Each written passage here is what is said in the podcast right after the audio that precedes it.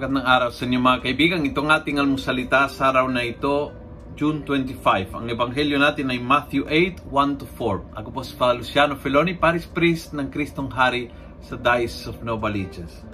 Sabi ni Jesus, Then a leper came forward, he knelt before him and said, Sir, if you want to, you can make me clean. Jesus stretched out his hand, touched him and said, I want to be clean again. At that very moment, the man was cleansed from his leprosy. Wow.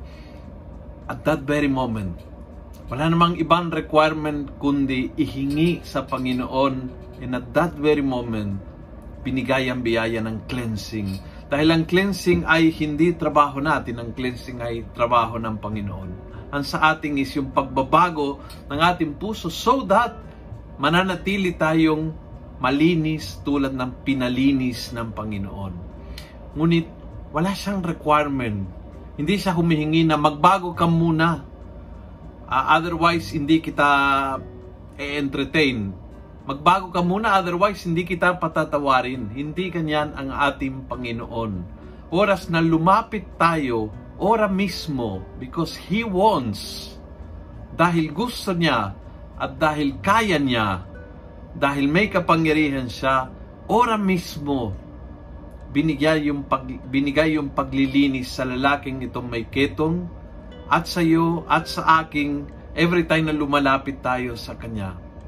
No things required, uh, no strings attached, no uh, mauna ang pagbabago, no, no, And then after, at that moment of cleansing, when, when He makes everything new, doon pumapasok ang pagbabago. That's the time that the Lord says, and sin no more. And, and baguhin mo ang iyong sarili, baguhin mo ang iyong buhay, baguhin mo ang iyong relasyon sa kapatid mo, baguhin mo ang relasyon sa akin.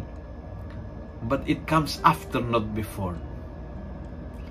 The moment we come to Jesus, honestly na gusto talagang gumaling, ora mismo pinalilinis niya tayo. Kung nagustuhan mo ang video ito, pass it on. Punuin natin ang good news ang social media. Gawin natin viral araw-araw ang salita ng Diyos. God bless.